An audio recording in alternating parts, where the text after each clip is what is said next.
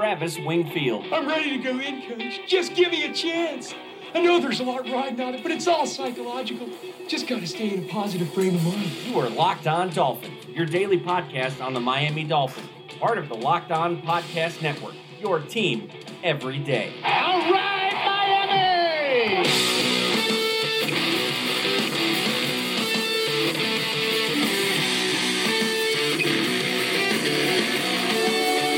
What's up, and welcome into the Wednesday, June the 13th edition of the Locked On Dolphins podcast. I am your host, Travis Wingfield, and I'm here to bring you your daily dose of Miami Dolphins football. And on today's show, more football, day two of the final week of organized team activities down in Davie. And we have a lot of press conferences to get to. Plus, Ryan Tannehill seizes control of his team after a slow start in practice. Mike Gesicki bounces back, and we count down the five highest upside players on this year's team. But first, I need to ask you guys go ahead and subscribe to the podcast on Apple Podcasts. Leave us a rating and review. That helps the podcast grow, get out to more Dolphins. We really appreciate you guys that have done that already. Give me a follow on Twitter. It's at Wingfield NFL and follow the show at Locked On Fins and check out lockedondolphins.com. We have more up to date, relevant information on there than any other site you're going to find. And I get it out to you guys even quicker than the podcast every single day because I can write it up and post it and get it on there. So today's camp stuff all up there already on lockedondolphins.com. And of course, the other Locked On Sports family of podcasts like the Locked On Heat podcast and Locked On NFL podcast for all your local and national coverage of your favorite teams. Once again, I am Travis Wingfield, lifelong fan of the team, been writing for the team for about 10 years now on various fan sites, and of course, voted the best follow on Dolphins Twitter, so you guys can find me there for all the latest and greatest on your Miami Dolphins. Let's go ahead and kick this podcast right off. That's another Miami Dolphins. The no shows at practice today were the same suspects with an additional name that you might be able to get concerned about it, but I wouldn't worry too much. Of course, Jordan Lucas, Leonte Carroo, Thomas Duarte, all not practicing today. And the addition to that list is left guard Josh Sitton, and we'll get to his absence here in a second. So, four players not practicing on Tuesday, I should say, recording this podcast on Tuesday for the Wednesday show. But the note from practice that was really the one that stuck out for everybody was the offense off to a sluggish start, as is the case a lot of times with these early season practices, the off season practices. They're trying to get everybody acclimated. You have tons of new guys coming in trying to learn the playbook, especially this season with this team, with all the overturn on offense and the change on offense. And Ryan Tannehill is the guy that really is the tenured guy here. He's kind of the veteran of the group at this point in the Adam Gase offense. He's the quarterback of the team, obviously, which does not hurt either. But they had a sluggish start, a very slow start. And then Ryan Tannehill pulled the offense back onto the field and said, no, we're going to do that shit again because that's not acceptable. We're going to do better than that. And it's something the Dolphins have talked about with bringing in a veteran to each group of the offensive position rooms offensive line, receiver, running back, Frank Gore, Danny Amendola, Josh Sitton, Dan Kilgore. You guys know the drill on that. And it sounds like they're trying to find a way to get this team to follow the guide of these older guys that have it figured out and are doing things the right way. So Ryan Tannehill comes back, navigates the offense back onto the field, start to look a lot more sharp after that. And the big note of the day was an 80-yard touchdown pass from Tannehill to Danny Amendola, which I didn't know he had that type of vertical threat in his arsenal over Xavier Howard. Of course, didn't see the play, just heard it from the beat writers. So again, take everything with a grain of salt. But that's about all we got from the practice updates. And Brock Osweiler apparently had another awful day, which sounds like he's not going to be long for this football team. So quarterbacks, Tannehill shines, Brock Osweiler not so much. And then Adam Gase went to the press conference. We have several press conferences to get to.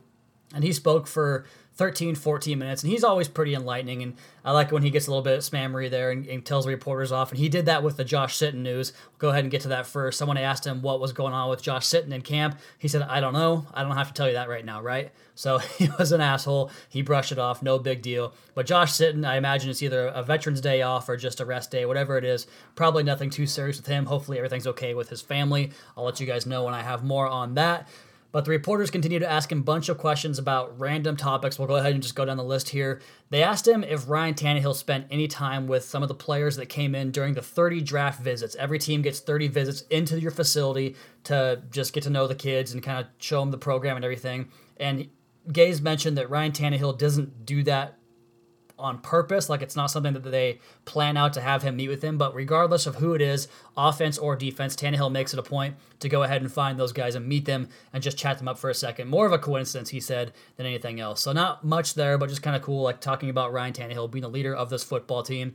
He said that the practices right now are a passing camp because there's no running game threat with the way these practices are. You can't find out until you put the pads on, so not a whole lot to get to on that. Talked a lot about Walt Aikens and how his starting point is the special teams role of this team and they're trying to find a spot for him on defense specifically, and we'll get to Walt Aikens here in a minute. He spoke today as well, and talking about kind of the dime defense and where he figures in as a safety and cornerback. And Adam Gase, here's another interesting note that he said about at the press conferences today was talking about that week 17 game against the Buffalo Bills and how they were kind of experimenting. And we knew that obviously with the personnel, with the guys they ran out there, the snap counts they gave, but with the schemes and coverages as well in that game. And I kind of want to go back and take a look at it. And when I do, I'll get you guys the updates on that. But I haven't checked it out yet. That game, I didn't really find much of a point to looking at it. But now that he says that, I might have a reason to go find it. Talked more about Walt Aikens, say he's a great tackler. You know that he's going to get the ball carrier down to the ground each and every time. So good to hear that. And then this time of year is just more about the mental gymnastics of the game, putting pressure on all these guys to play fast and be able to play confidently within the scheme. And talking about Mike Gesicki and Kalen Ballage, he talked about Ballage a lot and how he's progressing very, very quickly. He has a lot on his plate as a rookie running back because they want to go ahead and make sure all three of these guys are interchangeable with every facet of the game so you can keep your playbook open and not have to disguise things in certain ways. You can run every single play with every running back on the roster into the game. And he talked about how they don't really specifically script it in a certain way for certain players.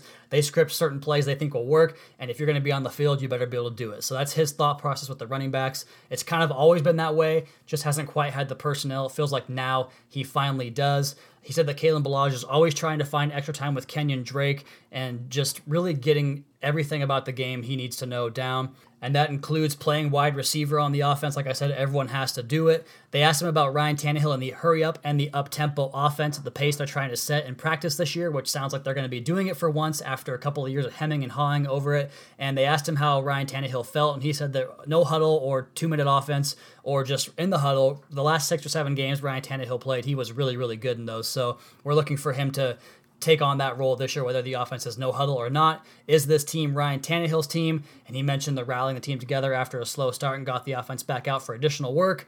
And then talked about the rookie tight ends, Mike Gesicki and Durham Smythe, and how he feels at this point they're no longer making the same mistakes twice. Once they make a mistake, they get it corrected and don't get back to it. So you see progress growing in that direction.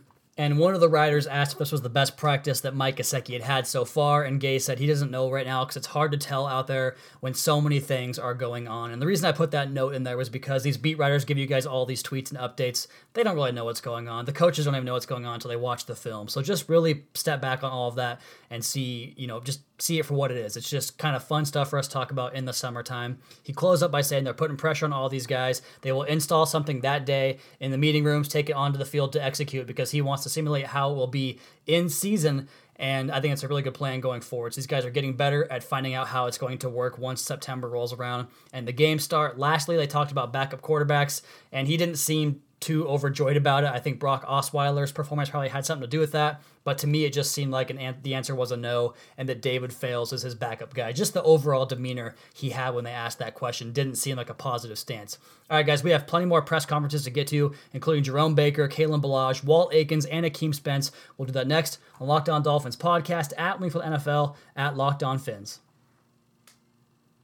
player press conferences, rookies at the podium, and Akeem Spence as well as Walt Aikens. We'll go ahead and start with Kalen Ballage talking about his first couple of weeks down in Miami, and I really like watching this kid talk and hearing the things he has to say. Very eloquent, very well spoken. They ask him a lot about Frank Gore and Kenyon Drake, and he mentioned that Frank Gore is a vet, but he's also new to the offense. So Kenyon Drake is kind of the vet they're leaning on to teach him certain things within the offense. So he has two guys he can go to to learn certain things. He feels like he's not a guy that makes a lot of mental errors. There's just a lot of information to learn from this playbook, and he wants to be as consistent as he can. And kind of talking about that he it's not that he doesn't know what he's doing but sometimes it feels like he's not 100% sure in what he's doing which can give him a little bit of pause and doesn't let you play as fast as you should or want to be playing which if you don't play at 100% in this league you're not going to cut it for very long at all. They asked him what he likes about the offense and he says there's nothing he doesn't like about the offense. Everything the defense can show them they have a counter for that. I thought that was really cool to hear someone like that a young player rookie talking about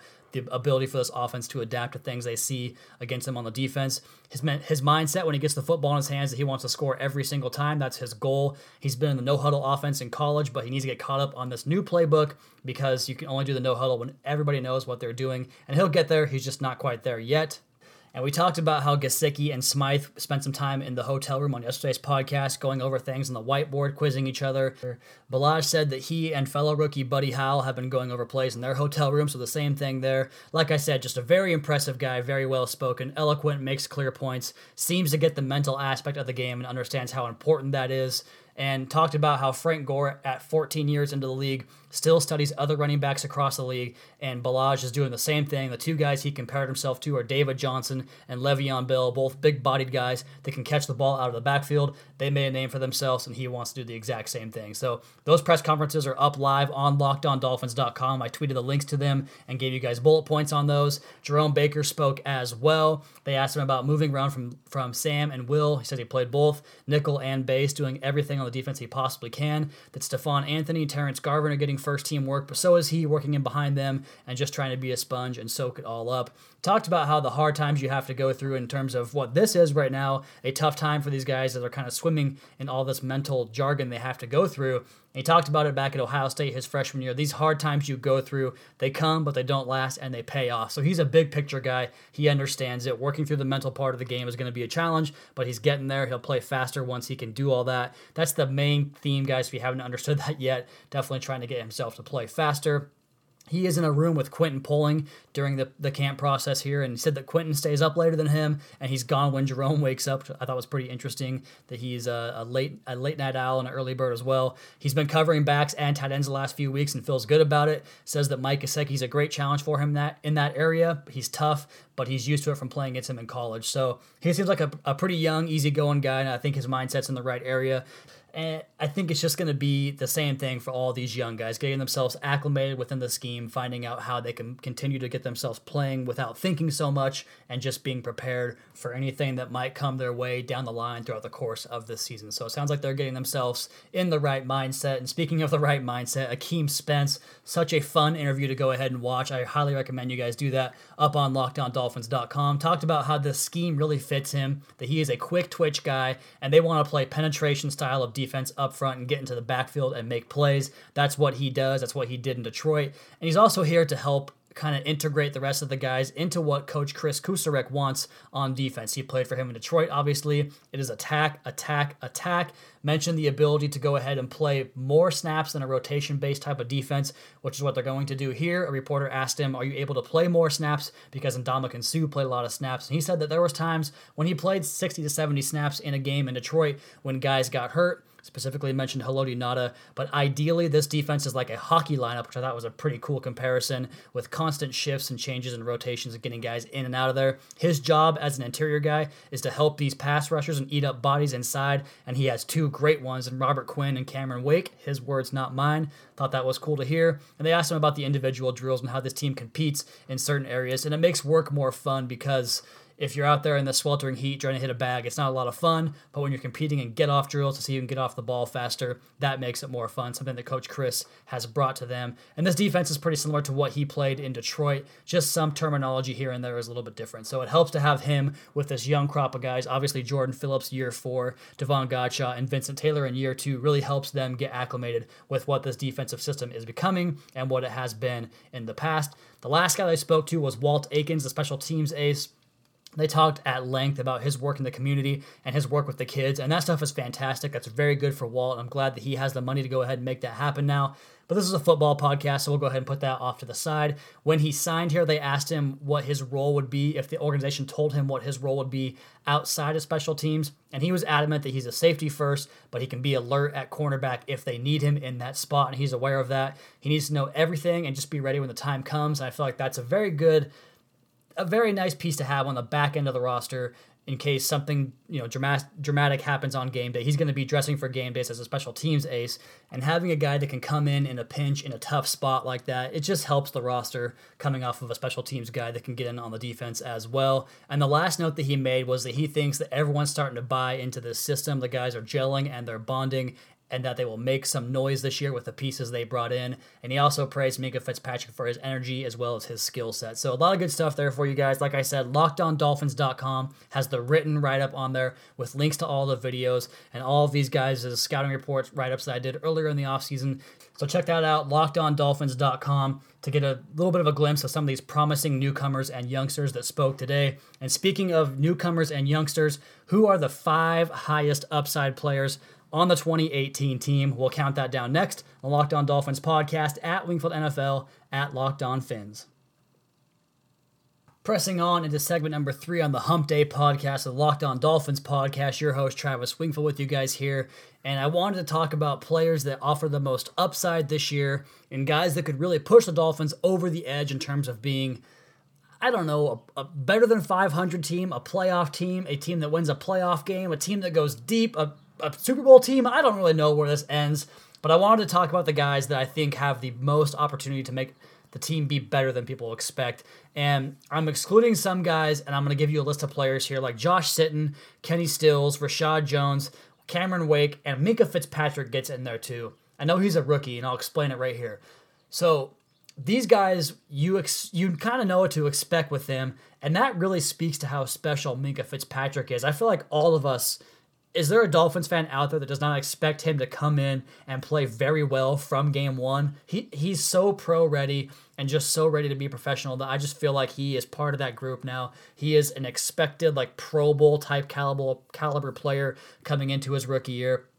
But you know what you're going to get with Josh Sitton. You know what you're going to get with Kenny Stills, Reshad Jones, Cam Wake. Who are some guys that we're not quite sure what's going to happen with them that could have the biggest impact? I'll start with number five. And this guy's a veteran, but he's coming off of a lot of injuries, coming over from a team that he didn't play in the correct scheme with. Of course, I'm talking about Robert Quinn. If he can get back to even a fraction of what he was with the St. Louis Rams back in the early like 2013, 2012 era, then you can really see this defense take off from a pass rush standpoint. So I think he's number five on there. Number four is Xavier Howard. And I know he played great down the end of the year, down the stretch, but he struggled early on in the season. That last drive against the Falcons before Reshad and Cordrea Tankersley saved the day.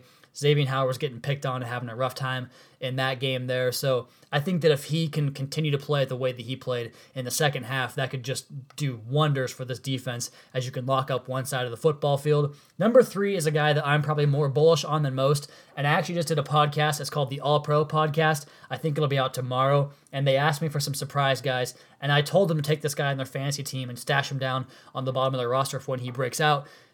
Jakeem Grant I posted a GIF of him the other day in the punt return where he just moved so straight like the way he moved wasn't it didn't look human. It's so quick and so jitterbug and so apparent that you just guys that move like that are good at football and he's so effective from a efficiency standpoint, his yards per target on the outside are up there with the league's best. I just I know it's a very small sample size, but I think this guy is going to continue to get more looks and have a huge year for the Dolphins heading into 2019. Number two, and I think this guy could be a superstar running back, Kenyon Drake it's all about health with him. I think we all expect him to play well, but if he stays healthy, I think he could do even better than people expect him to do. I think he could be a big time, like top 10, top 5 rusher with some good receiving yardage in there as well. And the number one, not really a surprise, the quarterback, Ryan Tannehill.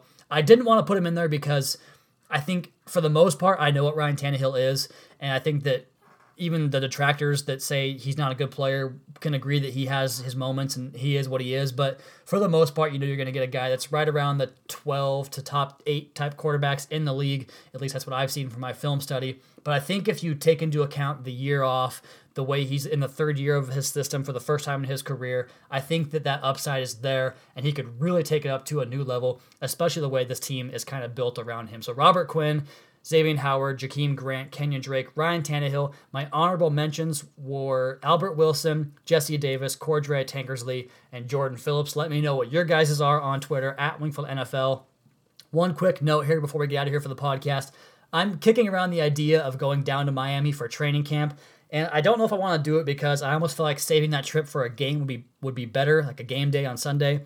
But to cover the team at training camp for a week just sounds really it sounds nerdy i know but I, that's something i really want to do at some point in my life and this year could actually work out because i have the schedule to make it happen. We'll see what happens with that but i might do it i might not i'll let you guys know. I'd come down with some t-shirts and some other Locked On Dolphins memorabilia. We'll see what happens with that. I will let you guys know when that happens. But for today's podcast, that is actually going to do it. Be sure to subscribe to the podcast on Apple Podcasts. Leave us a rating, leave us a review. Check out the other Locked On Sports family of podcasts for all your local and national coverage of your favorite teams. Give me a follow on Twitter at Wingfield NFL. Follow the show at Locked On Fins and follow our flagship show at Locked On NFL, both on Twitter and Facebook. Check out LockedOnDolphins.com. You guys have a terrific rest of your day. We'll talk to you again tomorrow for another edition of the Locked On Dolphins podcast, your daily dose for Miami Dolphins football.